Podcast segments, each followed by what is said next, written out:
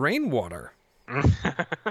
Am I allowed to call you chef yet, or are they are they Nazis about that at your your new cooking class? I nobody's calling me Chef Rainwater there. I'm just. I mean, now, do you? But do you have to call your instructor chef? Yes, chef. Like how Gordon Ramsay commands everybody. no, not like that. okay. It's not as um. No, those classes are not as um. What's the word? As Author- militant. auth- yeah, not Uh, yeah. Authentic. Authent- what was I gonna say? Auth. authoritarian. Yes, that's it. Thank you. I can't speak today, which is great time to record a podcast.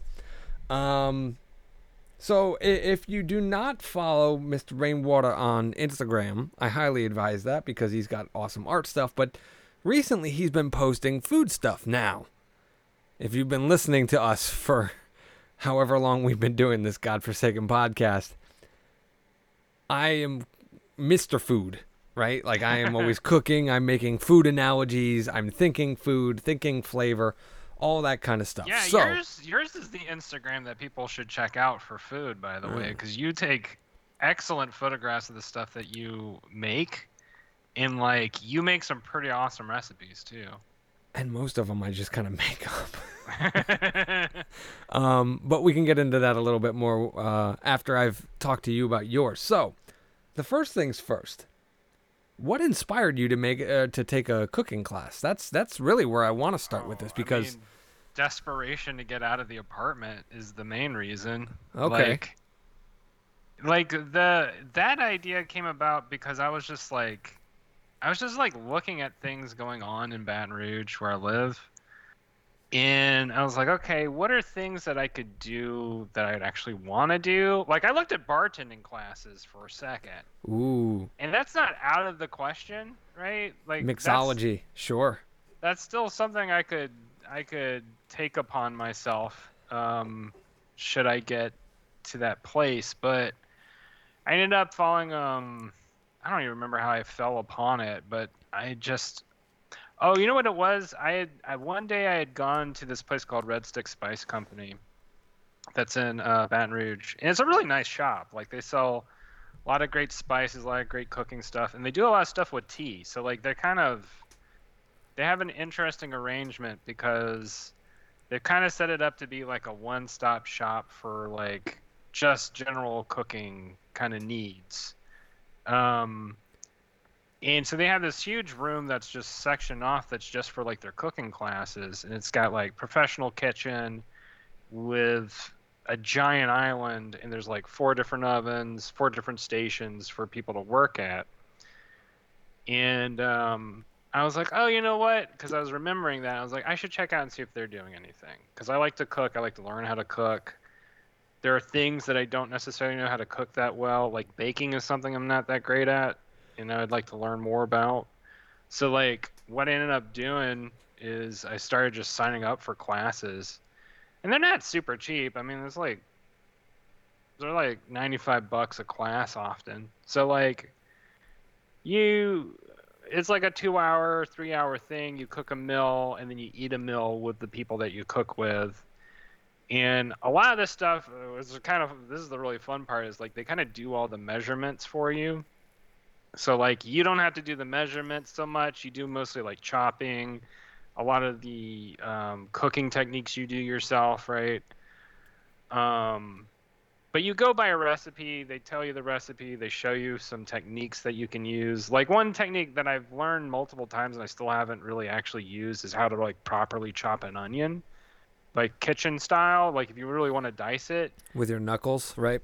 Right well and the other thing that you're supposed to do is you're supposed to um i'm probably going to get this right but uh, this wrong but i think you uh you keep the bottom like root part and then you cut like you don't cut all the way down you just cut further far enough and what you're doing is you're allowing that root part to keep the whole onion together as you're dicing it so that you're not having Oh, to so like when you turn it on its side, it doesn't fall apart. yeah exactly so it Okay, allows you I- to cut through it much faster and you can actually get a really fine dice I have never seen that, so I will definitely be trying that technique the next time I have to chop up an onion, which should be relatively soon, actually. Yeah, I chop up onions all the time, and so I've been, I'm used to doing it in the most like fucked up manner possible, right? well, I know it's gonna fall apart towards the end, but I've just gotten myself used to that and accept it, right? Yeah. But like, there's this technique now where there's now there's this technique's been around for centuries, and like I just refuse to learn it because whatever, you know. That's but that's still that's good though. I- mean, um, so when you say it, it's ninety bucks a class, the class is just a one-off. It's a one-time show up, cook this thing, and then you're done. Yeah, it's like different themes for every class, and they have a, sh- a ton of classes, and so like I I kind of pick. Basically, what I've done is like I can do I can afford to do like one a month, so. And sometimes if it's like there's really good classes, like I'll do two a month or something like that. So like, um, the first class I ever went to was for making gnocchi, and so I was like, oh, pasta. I've never made pasta before, and that'd be a great start, right? And so like, we ended up making two different kinds of gnocchi. This is potato gnocchi, which is Right. kind of more intensive version because you have to like rice a potato, you have to bake potatoes, you got to do all Yeah. that. And there's another kind we made called ricotta gnocchi.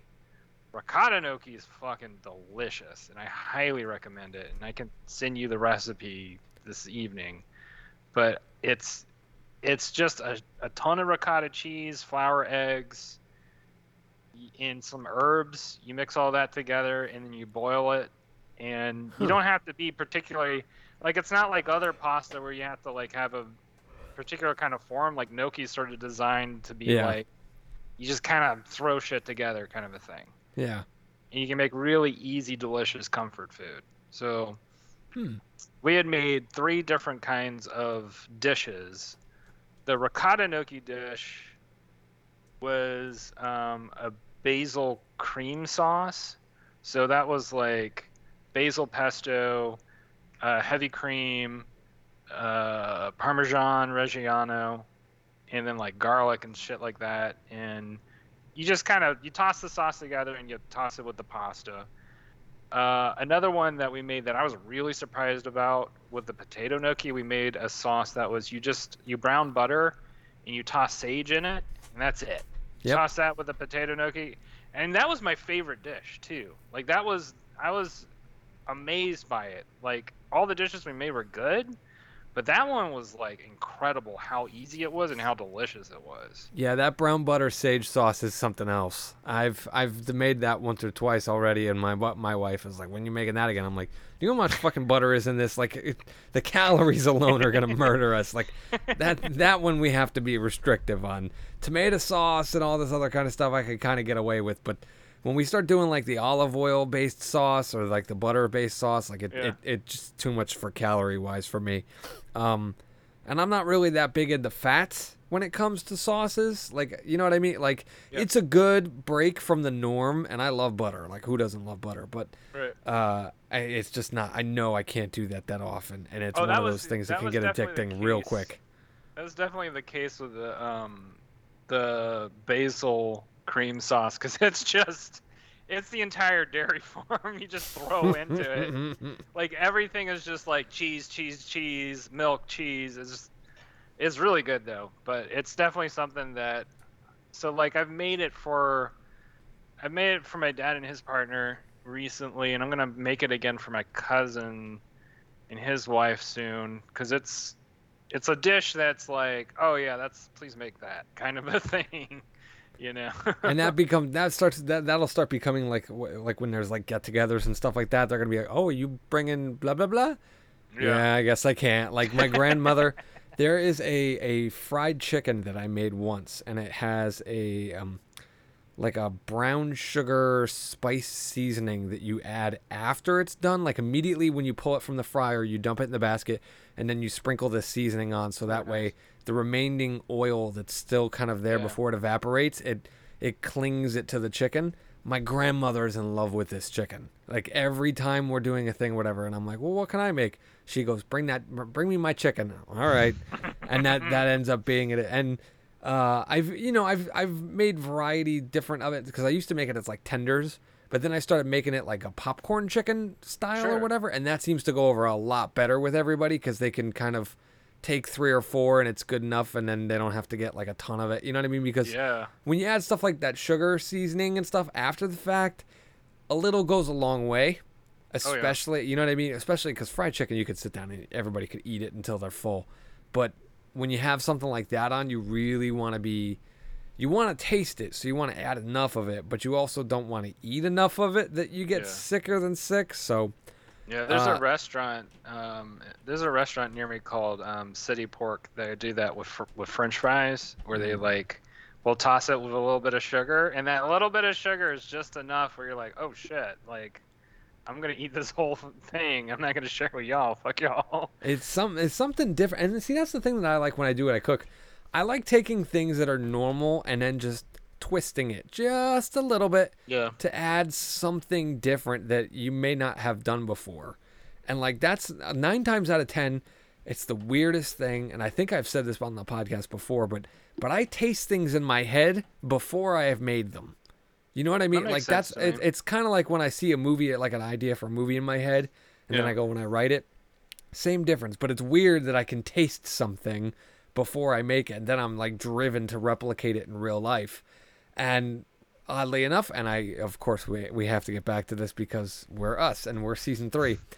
I immediately go to Chat GPT and I start putting in all of these ideas and try to tell it, hey, can you figure out the ratio of how much I should add for this and da da da da da, and at least use it as a starting point Yeah. and it's been a real big help for me because sometimes you think of like I think or I should speak for myself. I think of weird ass shit that no one else has thought of before. And when I Google it to see if anybody else has to kind of find a jumping off point, nada. There ain't nothing out there. So the idea that I can use that book that I talked about in the first time we talked about food in a pod, on the podcast, um, the Flavor Bible, I will go to that usually as my first source Okay. and I will look up all these ideas and see if they meld together and what else can work with them.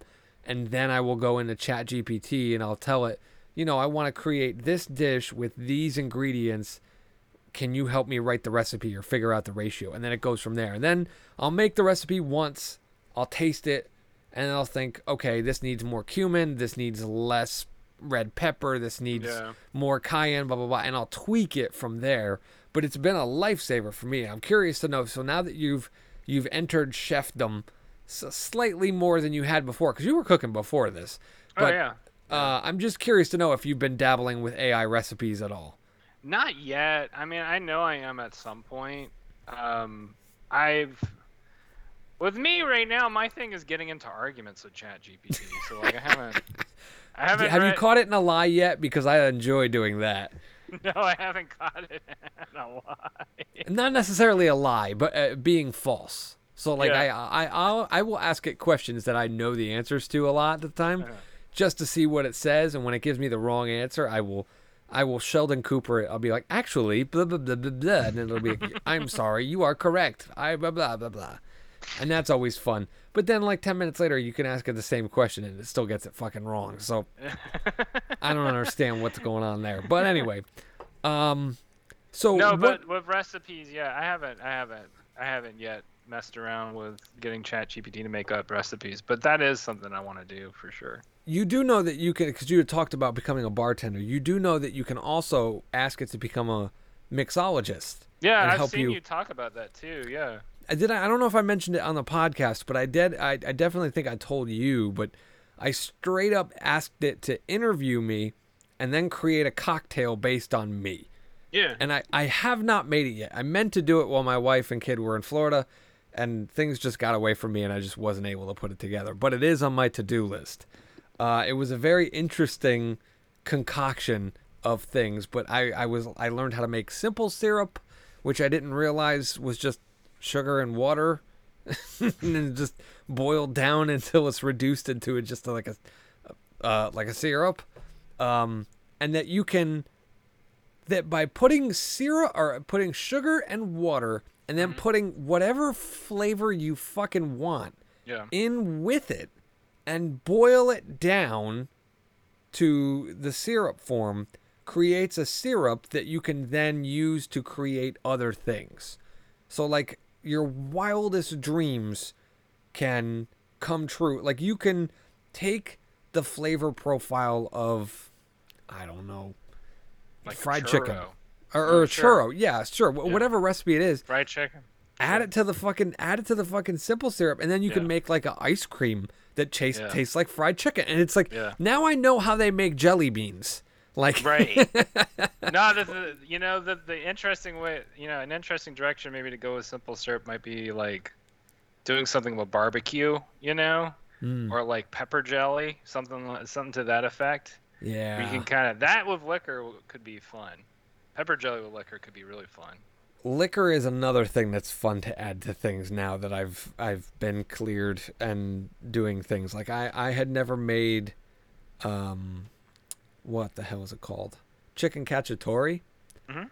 until I got cleared and now it's one of my big like everybody Oh, loves it it dish. wine to make yeah so I wasn't putting it. so like I anything that required stuff. I'm a purist in that way where I like if if I can't eat something or if I really don't like a particular ingredient, I probably won't make the recipe because I don't like to fiddle with things the way they're supposed to be. Like if, I tell this to my wife every time we make the recipe.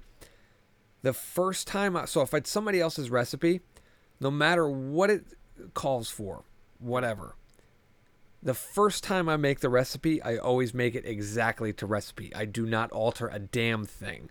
I don't add more of this. I don't add this in. I don't take that out. Nothing. We have it the way it's written.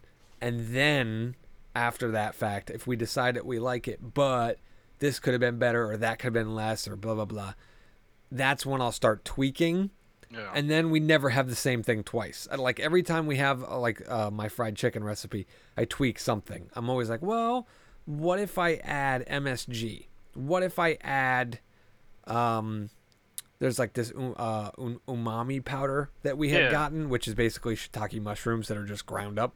yeah. Um, and I'll, like I'll sprinkle some of that, and I'll just see what it does to affect the flavor profile. And I like just experimenting and doing different things. One of the next things that's on my to-do list is, uh, what the hell are they called? Compound butters. So you can do a lot of different things with compound butters. what makes it a compound butter? So a compound butter is basically you take butter, right, and you you don't melt it, but you soften it enough. Okay. and then you add whatever else that you want to add to it, right? All right. Blend it together and then put it in like shrink wrap, put it back in your refrigerator for at least an hour and let it come to like a hard Butter Oh, again? Okay. Yeah. and I don't know if you're familiar with this particular YouTube uh I don't want to call him a chef, but he's uh he's definitely a cook enthusiast or uh whatever. His name's Guga. And he's this Brazilian guy, he lives in Florida, and he does these food experiments with steak and beef and all these kinds of stuff all the time. He did a food experiment where he did a compound butter and he was cooking it for a steak, right? So you usually when you cook a steak, you cook it and then when you take it off to rest, you put a thing of butter on it or you baste it in butter as you're cooking it. Like he usually cooks on the grill a lot.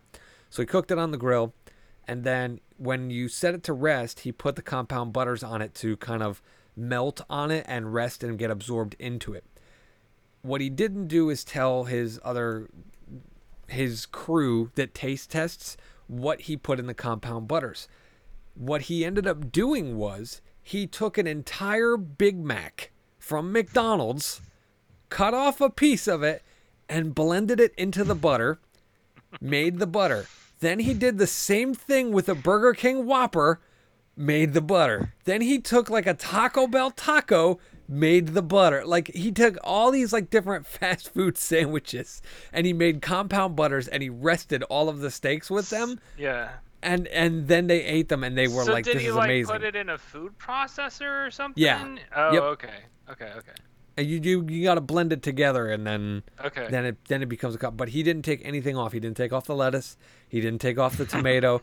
he didn't do it. like he didn't even take out the beef. Like he took like the beef stayed in it, and he does this every now and then, and he swears by it. Like whenever you use a compound butter, the steaks go like amazing. So like that's going to be one of my things going forward is I'm really going to want to play with that because like I said he does some weird ass shit with putting things in compound butter and I know I can up him up the ante on the weird Sure. so I'm very, very, and uh, with summer season coming up very soon uh, around here, I'm gonna be grilling left and right. So that's that's gonna be my my fun time this summer, and I don't know what I'm gonna do with it. I, I obviously think one of them is probably gonna be like spaghetti and meatballs or sauce, like it, like or pizza or something. You know what I mean? Like Yeah, um, yeah. just to see what happens. I'm very curious. Cheetos. I think he did that one actually. oh, okay.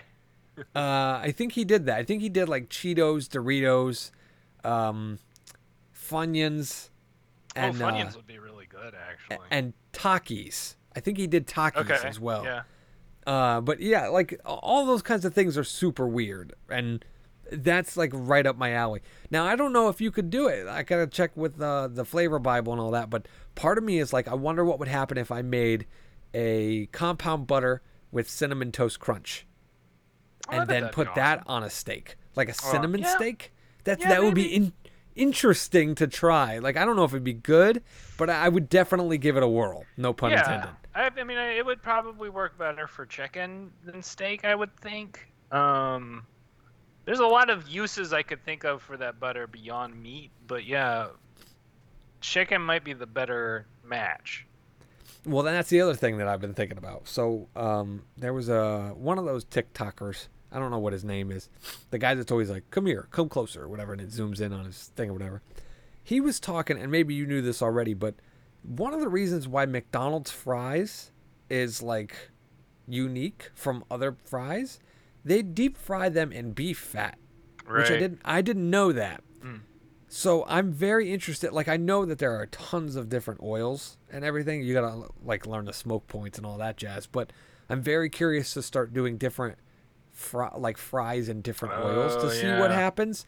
Because that's another thing that I was I taught myself a couple weeks ago was using sous vide, which if anybody who's listening is not familiar with, it's basically uh, vacuum sealing a food and then putting it into a controlled temperature water bath for a certain amount of time to uh, either cook to an exact temperature or to meld flavors together. Um, I realized that I could do infused oils by sous vide and not burn the oil. Nice. And so, like, I could put a bunch of garlic and olive oil and rosemary into a sous vide bag, sous vide it for like an hour or two, and have like a really good, I don't want to call it a compound oil, but a, a flavored infused oil Yeah. for doing things. So, like, I think that would be delicious to make that oil and then make French fries in that oil. Like, you know what I mean? Like, that would be Yeah, nice be Italian. Uh, Italian French fries or something. I don't know what you know. You could always, and there's a million different ways to do it. Like I know people have. I at one point last year, I think I did truffle oil uh, on French fries, and I know that's a thing. But I don't know if you could cook Have you have you oil? fried with olive oil? frequently. Okay. All right. Not I've deep fried. I've- I've made okay, I like was you know say I've heard a lot of. I mean, because apparently olive oil has a very low like burn point. no, it has a high one. It's like like 400 degrees. Is that so? I'm gonna I guess I check. say this. I say this because I've heard people talk about don't try and deep fry with olive oil. Deep fry with like canola oil or peanut oil or things like that. Okay, so it is very important to make this distinction, and I will tell you this uh, even before uh, I finish googling this. Yeah. There are two different kinds of olive oil. There is an olive oil that has a low smoke point that you're only supposed to use for like salad dressings, and then there's an olive oil that you're only supposed to use for frying, which is the extra light olive oil. Oh, okay. I mean, I use extra virgin for everything, so that's probably why. Yeah, the extra virgin olive oil has a smoke point of around 410 degrees Fahrenheit, which is pretty uh pretty high actually. So but yes, there's there are two different olive oils that you're supposed to use. Uh, most people use the green one, and that's the one that you need need to use on salads and dressing. Like th- that's that's the purpose for that one for pestos and things like that. Sure. The the one in the yellow bottle is the one that you want to use for frying. That's the the correct one with a better smoke Alright. temperature and all that kind of stuff.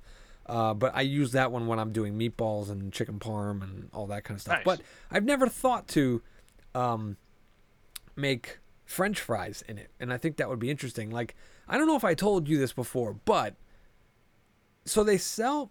I had seen Guga talk about this before. It's beef tallow, right? Which is basically beef fat.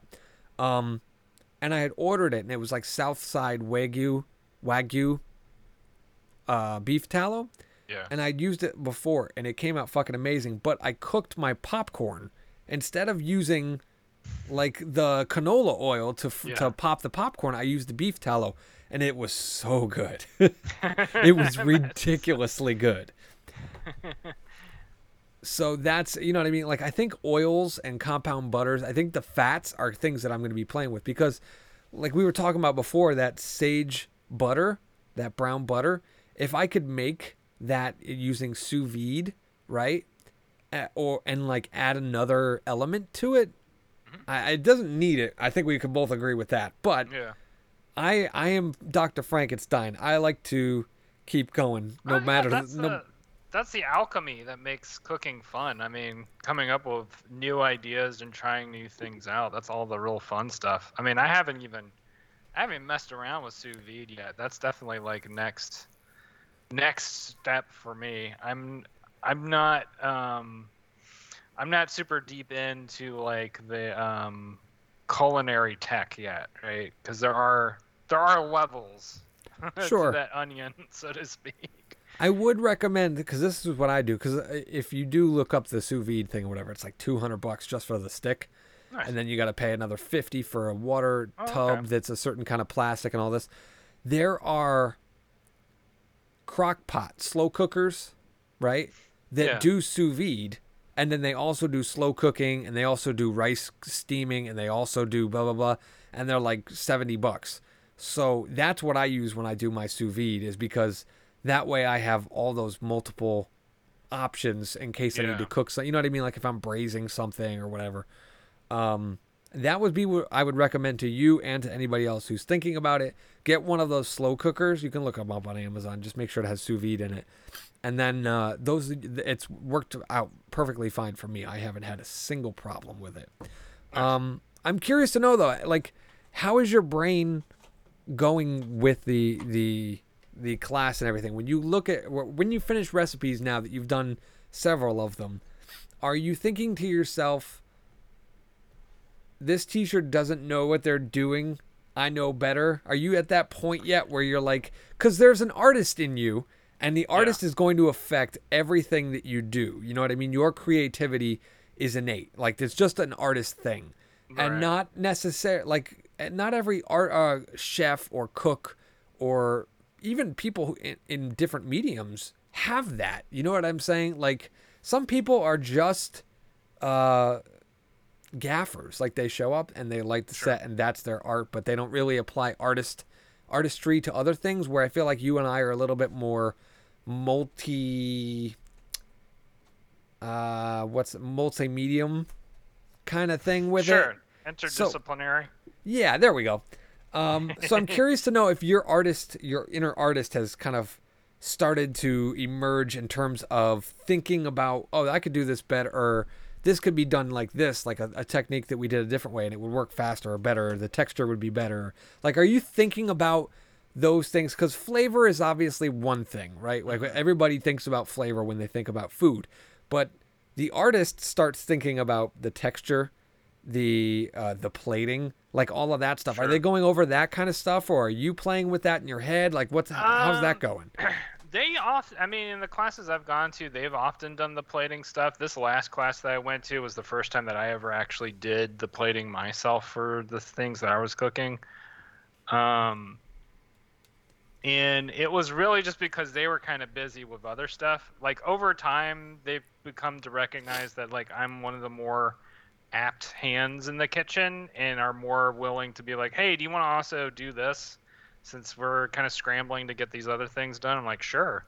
Because for me, it's like I'm coming to have fun and cook, and I'm not there on a date night. I'm there just as a single guy looking for something to do outside of my apartment. So like, for me, like it's it's about like, oh yeah, let's just get this meal cooked and have fun doing that and learning. Because like for me, I'm I'm learning a lot. I, I feel like I'm learning a lot in every class because I'm doing things I've never done in the kitchen. I'm stepping mm-hmm. outside of comfort zones because like my comfort zones have been for the longest time like Cajun cooking. But like in Louisiana, pretty much everybody has some amount of knowledge of how to cook Cajun food because it's just that Yeah, it's the it's culture. that ubiquitous. Um, so like outside of that, I've never really stepped that far out in terms of cooking like like I said or like cooking pasta, cooking like I baked a cake for I think really the first time honestly ever really baking a cake um at my last class and um you know, using the broiler in ways I don't usually use the broiler because I don't feel confident with the broiler, you know.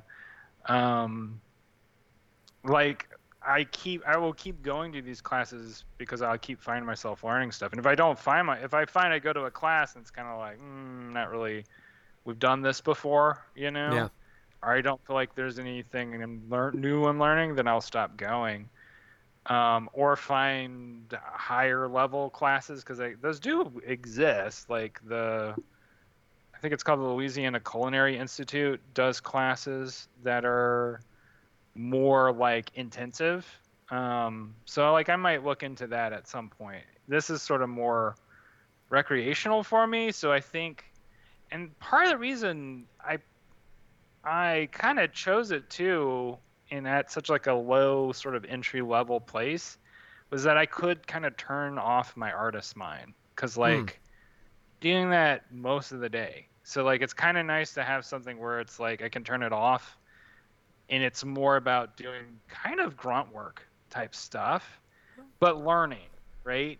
Yeah. I know I can learn things here that I will apply later on when it's just me in the kitchen coming up with recipes and finding uh, in finding tastes that I hadn't considered before because I now know of some things I hadn't heard about before. Like I learned about agrodolce, which is like um, you like caramelize onions and then cook it with like fennel and dates. I think fennel. I'm gonna have to look at the recipe again, but I think it's fennel and dates, and um, a couple other things. And it's just like this delicious, savory, sweet kind of topping that you can add to whatever you want. You know, Huh. like it. So the dish we made, it went on like roasted carrots with like marinated goat cheese, and it was, it was like the best way you could eat carrots. I can't So- think of a. I need to talk to you about this because you made a comment. I think it was on Twitter. You made a comment about this cooking class has changed your entire viewpoint on carrots. Like Yeah. there, there's like so many different ways that you can eat a carrot now, and I was curious to know if you could explain that a little bit more. Well, maybe it's just maybe it's changed my entire viewpoint on like. I don't know why I'm saying that too because there are there are more like insane ways to use a carrot that I I've known about for a really long time. Like I probably talked about this before about making cheese with potatoes and carrots. No, And so like when I lived in Portland, like I was I was cooking for a lot of vegans, and so uh, you know you figure out ways to make things that you like but are veganized. So like the thing one the thing I'm still most proud about, and when people ask if I'm a good cook, I will say I can cook fucking gluten-free vegan gumbo, so I can do anything. um, but with cheese, like you can, so you do like a, I think it's a, I can't remember the ratio is one to one carrots to potatoes, or if it's two to one potatoes to carrots. It's something like that.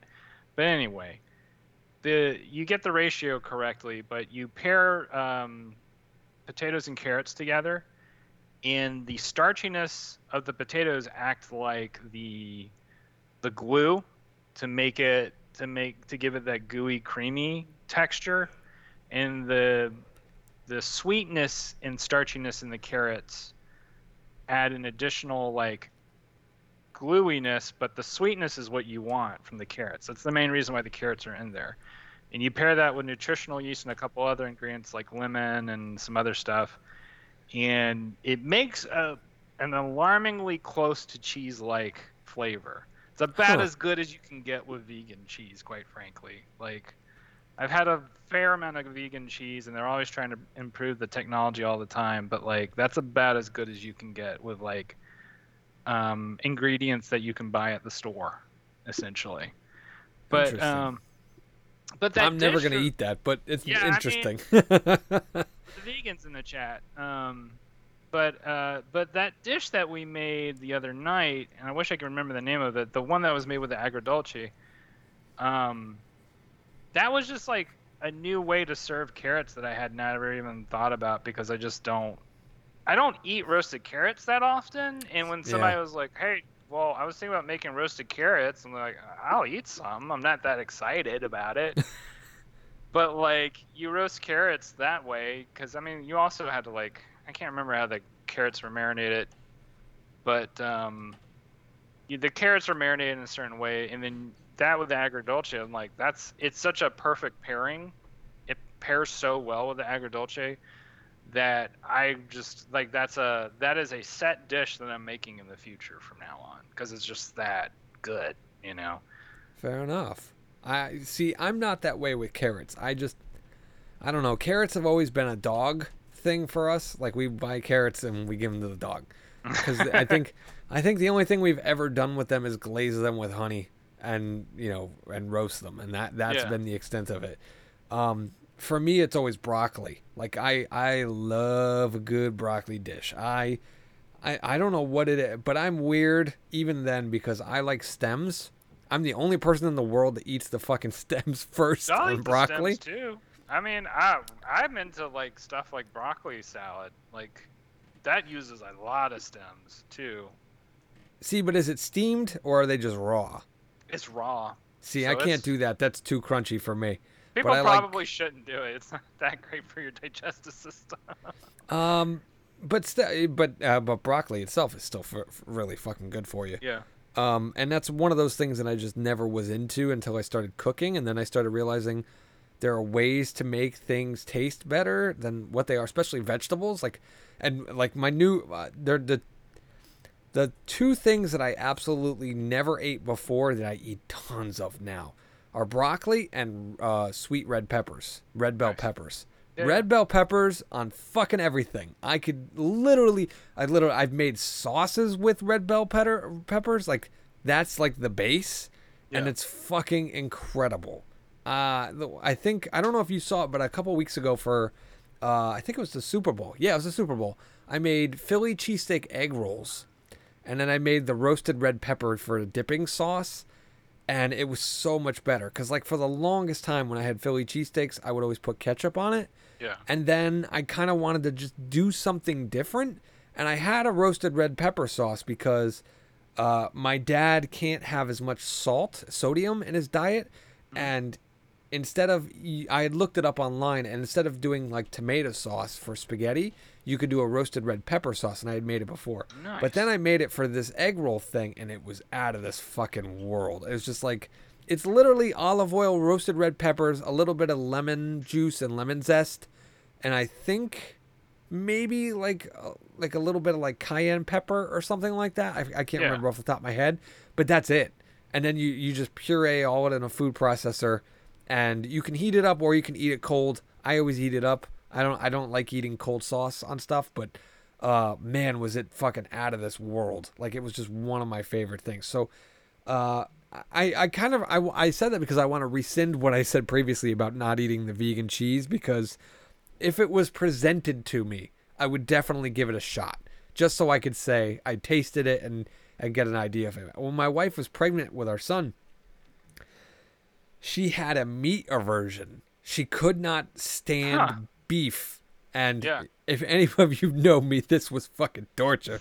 Um, she couldn't eat beef. She couldn't smell beef. She didn't even want to look at beef.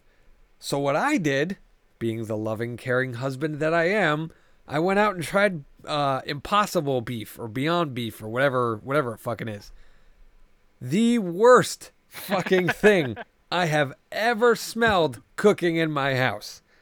And even she was like, "Yeah, I would have rather you made actually ground, actual ground beef.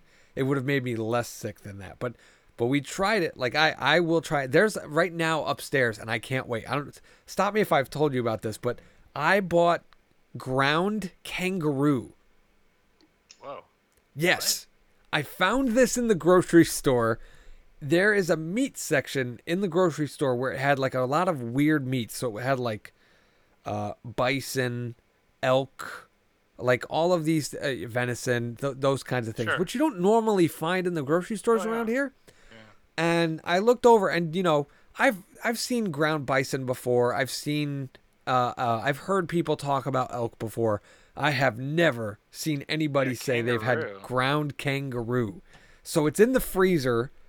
I have no idea what to use it for. I don't know. My wife was like, "You cook that on a day when you're cooking for yourself because I'm not eating. I'm not eating that." But I am 100% trying to figure out what I should use it for. Part of me was just like I should substitute it and make a hamburger helper with kangaroo, but I don't know if I want to disparage the good name of hamburger would- helper. I would assume it would taste pretty gamey, and maybe it would. I don't even know what that word means. It's like trying to think how to. I hear it quite a I've lot. Eaten, I've eaten things that are gamey, and I'm like, oh yeah, this is a little different. Like duck, especially. Like it's a little more. Um, the flavor is less coming from fat, and it's coming from like. Uh, The It's like a- protein. it's like a slightly more bitter, like flavor. You know. Okay. Um, it's not a bad flavor. It's just different from like most of the meat that we eat is like usually super fatty or like um, even the lean meats that we eat are kind of fatty. So there's always a lot of flavor coming from that. And when you're eating gamier stuff, it's just there's just not as much fat because like those animals are running on just you know the leanest possible conditions. Um, so usually it just tastes like it's a little, like I said, it's a little on the more, more bitter salty side. Okay. There's no like sweetness or like there's not. It's not savory. I think is In, in a when you future, think of savory. okay, in a future podcast, and when I say future, I mean within like the next two months, I Mhm. will have cooked this and I will report back, and let you know how. uh I almost said Rocco tastes, but Rocco was a wallaby, not a kangaroo. So Yeah. that would have been a a, a mistake in that. But but I will cook the kangaroo. I don't know what the dish is going to be, but like I don't know if somebody gave you kangaroo, what would you think about cooking? Yeah, exactly. How is it present? Like what? It's part- ground. It's It's- ground, it's- right? yeah, it's ground. So I don't even tacos. Um. I don't know. I haven't even taken the time. I did. I didn't even take the time to look up what it equates to. Does it taste like chicken? Does it taste like pork? Does it taste like beef? Does it taste Yeah. like you know what I mean? Like I don't know I've what. never, I've never eaten rabbit, but I would guess that it probably tastes like rabbit. Probably somewhere in that ballpark. Yeah. I mean, kangaroos are essentially giant rabbits, Yeah, so just more muscular, basically. muscular, less fur. Yeah, yeah, that would probably make sense. I've never had rabbit either, but uh, you know something? I want to say rabbit was one of the things in that bin that Yeah. of, of frozen beef or, or frozen meats, I should say. That's interesting too, because people ate hare for like the longest time until just recently. When I don't like, they're just not a big farm animal. I guess is the main thing. You know. Yeah, and that's and see that's one of the things like so one of my big things and I don't know if I talked about this on the past or not, but uh going into my ancestry, right? I've really been interested in trying to find like so I know what my ancestry is predominantly. I'm predominantly Scottish. So I got for Christmas a cookbook which was on my list of Scottish recipes, like Scottish stuff, and a lot of it's fucking haggis Sure. and that kind of stuff. Yeah. And I have had that. That's a lamb, right? I have had lamb. I am not a fan of lamb, so I don't know how much of this. But uh, you know, it literally is like an old Scottish cookbook, and it literally is like 1700s. You're fighting for your life. Break two sticks, put them in some water, put the put the the intestines of the lamb in the water, ha- add some some spices, and boil for two hours, and there's your dinner. Like it's really disgusting stuff, but I, I'm planning on on trying to get into that a little bit this summer as well. I'm trying to find some things like when I did the the cocktail that Chat GPT or whatever, I had it infuse like Scottish ancestry or whatever, and it just basically it just fucking did the garnish was like a Scottish thistle, which was fucking Wow. lame. But yeah, Yeah. It, it's like a weed. Um, but I'm curious to know for you, now that you're kind of doing this cooking class, and like you said, you've you've mostly cooked Cajun type cooking. Mm-hmm. Is there a certain like area of what's the right word food genre that you're interested? I know you mentioned baking, but I'm talking like Italian, modern American, French cuisine, Asian. Is there Sure. a particular way that you see yourself kind of leaning towards or you're you've been thinking about trying to experiment with? Like what's on your mind in terms of Oh, where mean, you want to go personally? The thing I want to be, I've I've done it before, but the thing I want to be like really good at is sushi. Um, like that's the one that I want to like. I would like to perfect more, and then also learn about like what are like what is even what is even the techniques used to make to prepare fish in a way where you can basically serve it raw. Because like that that whole thing to me seems mysterious. I take it on good faith that I can eat this fucking raw salmon at the restaurant and it's not gonna kill me, right? Yeah. They're doing something right, but I don't know what it is. It's there's something going on in the back room where it's like this is totally acceptable if you do it this way. That is on my Um, that sushi's not necessarily on the list, but uh, fish is more on my list now that Fish because is really hard to, to do well too. I, f- I feel. that's see that's the thing.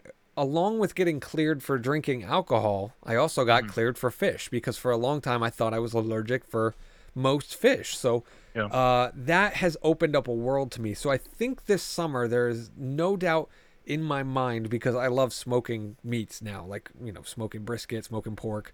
Yeah. Smoked salmon is 100% on that list. Like it's I, amazing. I I'm- love smoked salmon. very Yeah. much wanting to try that to see what all the the raving is about. I've tried seafood. I have not cooked seafood. So I know I like crab cakes and Yeah. crab cakes is definitely something that I want to try to learn because I very much enjoyed crab cakes although I, c- from what I can see there it's very expensive. Crab is uh one of those expensive. things yeah. Yeah. And a lot of the times when I, because I tried to do it before, but when I went to the store, it was all imitation crab, and I don't know what the Yeah. fuck that means. It's uh, it's pollock. it's fish. So they they take usually I usually it's pollock that they use for imitation crab. Most of the imitation crab that you or most of the crab that you eat like on a lot of sushi is imitation crab. So Mm. like it's just because crab's so expensive that it rarely is there an opportunity for somebody to actually buy like legit crab is delicious right. but like we were saying, it's so prohibitively expensive that you're not going to get it that often. Like it's so good in a gumbo. Uh, it's one of the crab, shrimp and crab gumbo is like one of the best things. Or like in a bisque, like um, like a corn cheddar Ooh. crab bisque. That's pretty good. Um, yeah, it's I, I love crab, but yeah, like we're saying, it's it's a hard it's hard to get a hold of for sure. Are you in a coastal town? Like I know Um, Louisiana's on the coast, but I don't know if you yourself are on the coast no, because I it's a don't boot. live directly on the coast. Uh, It's about 50 miles. So oh, like, okay. yeah, I mean it's it's pretty much Gulf Coast because like we, like where I'm living, either here or in Lake Charles, like the whole line where I'm living is is all Gulf Coast. So like we get we get first dibs on a lot of the seafood. Okay. From the, from the See, Gulf. I'm like 50 feet from water. okay. Yeah, So so we- even more so. Yeah, so like that we have a lot of seafood shops that uh, that are along the water that will sell a lot of stuff. So like I'm very much going to be I think lobster is also on the list. I you know, I I Yeah. think I've had lobster. I don't know if I cared for it.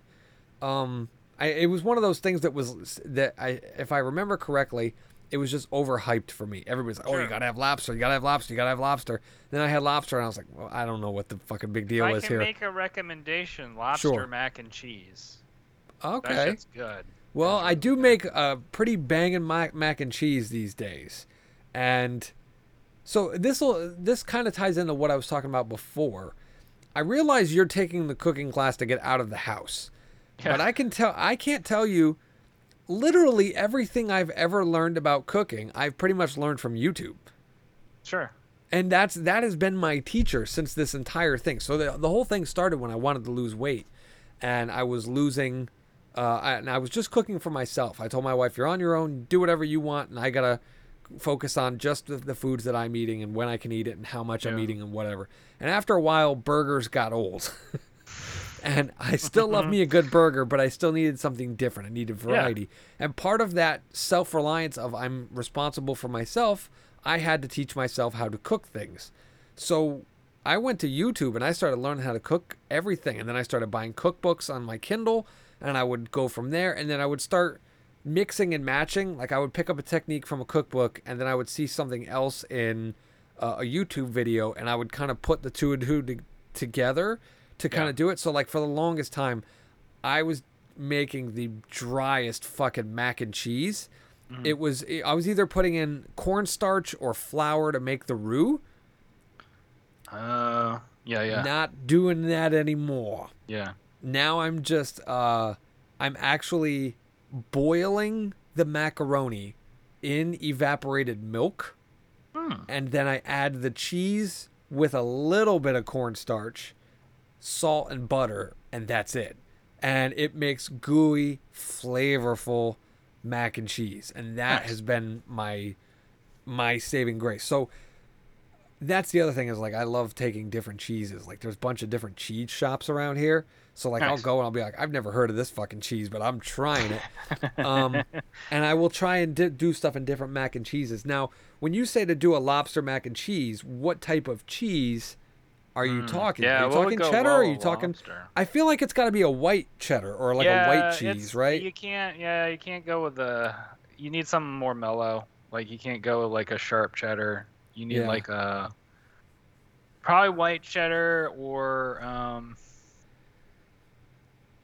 Yeah, I would say like a white cheddar personally. And that's the kind up that the I've butter, had. I assume, like- right? Because isn't that one of the, the big things about lobster is butter? Butter. Yeah. Yeah, So absolutely.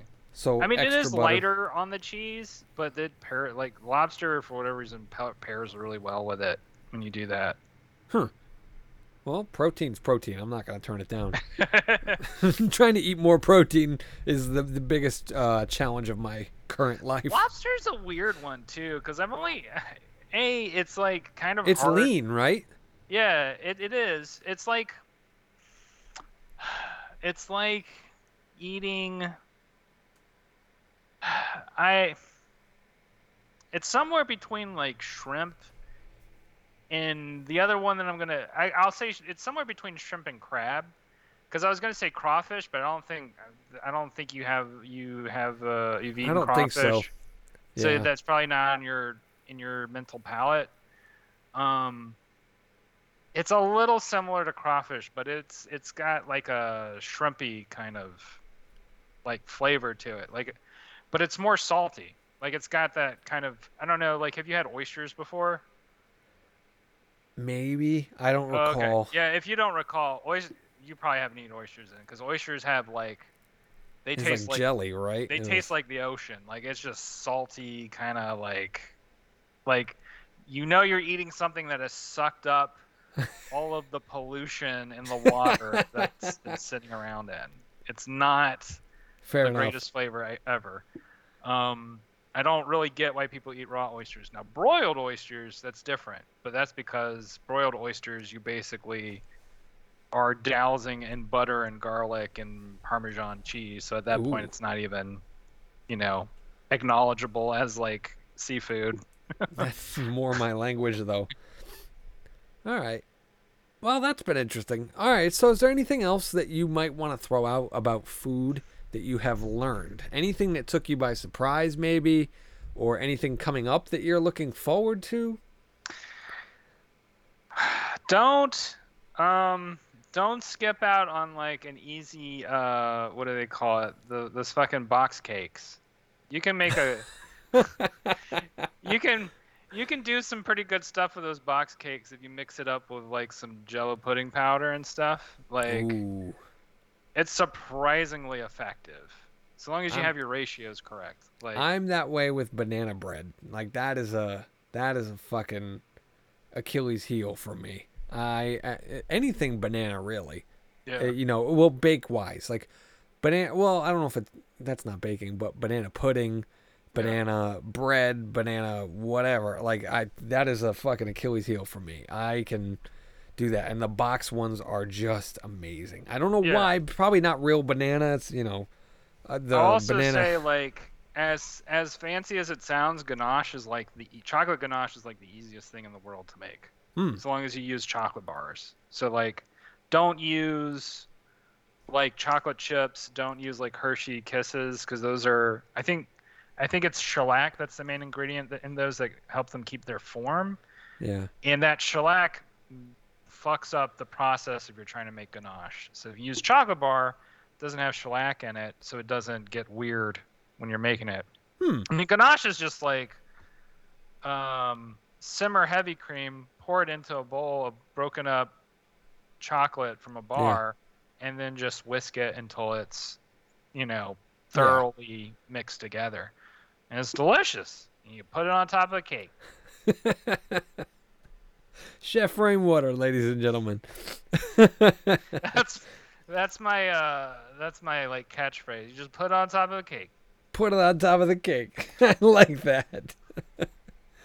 All right. Well, we will uh, return to this subject at some point in the future, near future, uh, and I will have an update on my kangaroo dish, and I don't know Yeah, what it'll be, but we I will definitely report back about it, and I then I want to hear more about uh, the cooking class and if there's anything else that you've picked up on. You sent me a whole bunch of recipes the other night, and to be honest with you, I did not look at them yet. I I glanced at them, but I haven't really like sat down and like said that one I'm gonna make, this one I'm gonna Yeah. make.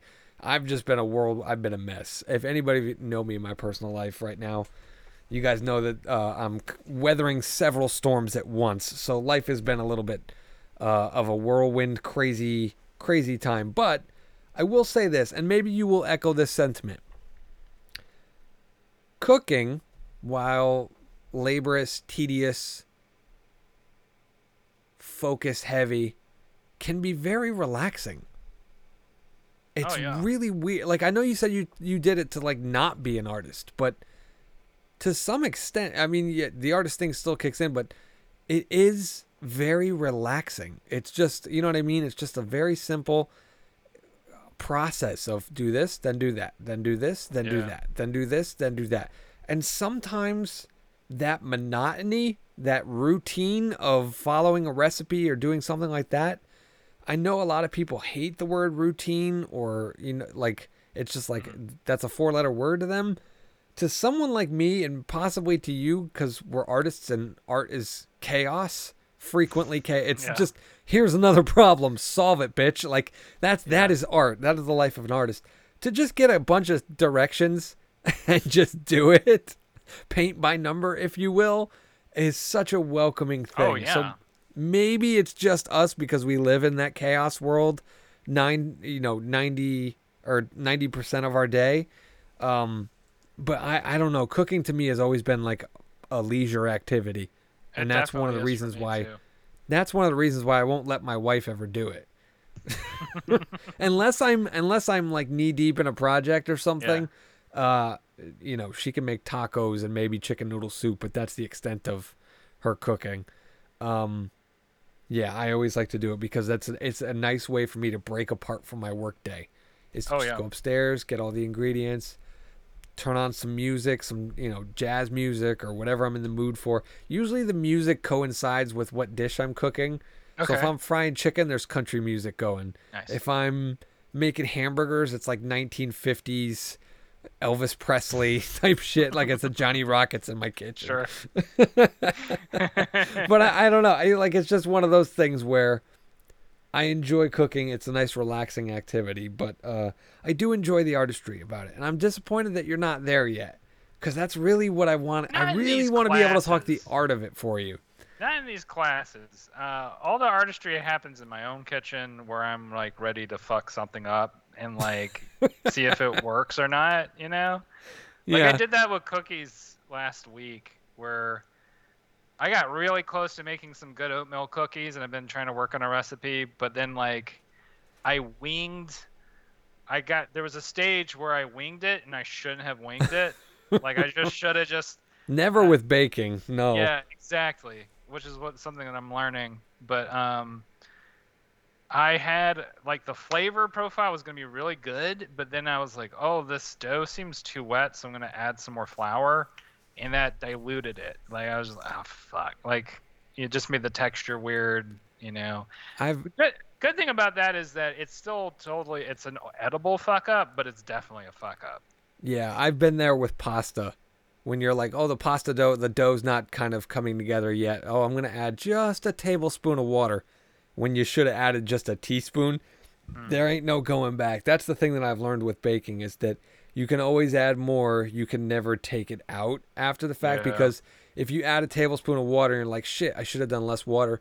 Then you're like, okay, well, let me just add a little bit more flour to even that out. And then that doesn't fucking work. And then by the next thing you know you've got a giant fucking beach ball of useless dough that you can't use for anything. And it's just like a total waste. So if anybody here is listening and trying to get a uh, get a hold on baking, me and Rainwater will come back with all of our lessons that we've learned from that because Yeah. baking you are not a good cook until you can bake and I'll, I'll tell you this i cannot bake yet i am still Yeah. very much because i want to be that motherfucker that makes a cake and then does the artistry like the very fancy Sure. decorations and shit like that Yeah. but I gotta get the cake part down first and it's That's it's a fucking important part. challenge It's hard. Yeah, it's super hard. Um, have you ever watched um, Great British Baking Cook Off? i'm aware of it i feel like i've watched like one or two episodes but i'm not like a Yeah, that's one that I've I've found that show interesting because they go into great detail talking about making the sponge, which is like the cake part of the cake. right yeah And that to me is like that's the part that is like engineering because Mm. you have to you're figuring out how you want to accomplish a certain texture along with the flavor, right? Yep. And how to accomplish a certain um, consistency. So like that's once you, if you can get to that point where you understand exactly what you need to do, you are like at master. That's like master chef level because you understand very intuitively the concept of like basically alchemy where you're just like I know how to make raw form, you know, out of these simple ingredients. See, the the challenge for me though has always been because like I I come from the New Haven area, so pizza is like what mm. we're fucking known for around here. So if you can't make good pizza from and you live around here, you can't call yourself a cook or a chef or anything of the sort.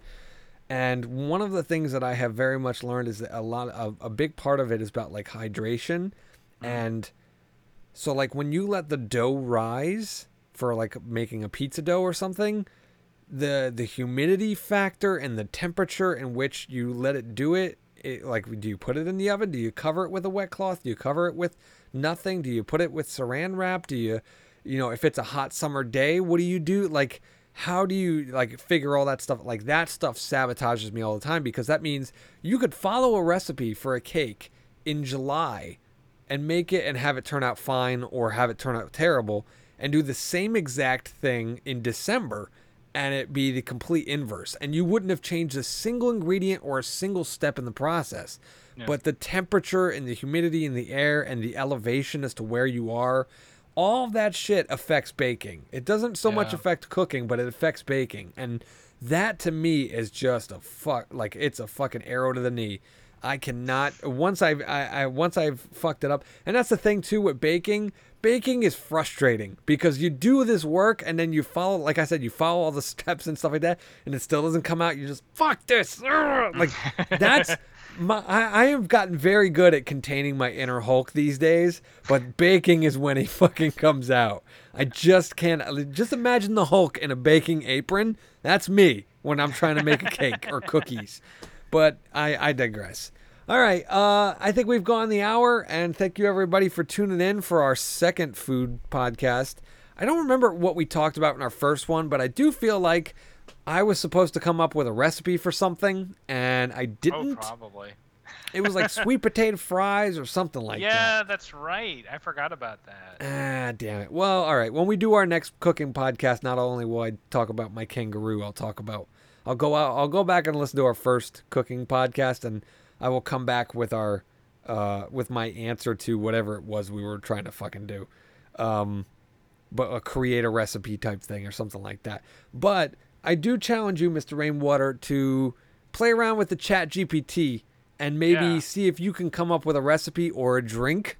Maybe I would be happy to put together and, and do a drink or something like that. or we could both uh, cheers each other with the, the Jow and Rainwater beverages or something like that. Uh, I think that might be fun. But uh, for now, we will sign off. Thank you, everybody, for tuning in for another week of Midnight at the Spaghetti Factory. Uh, I have been Mr. Jow. This has been Mr. Rainwater. We will see you guys next time. Peace. There you go.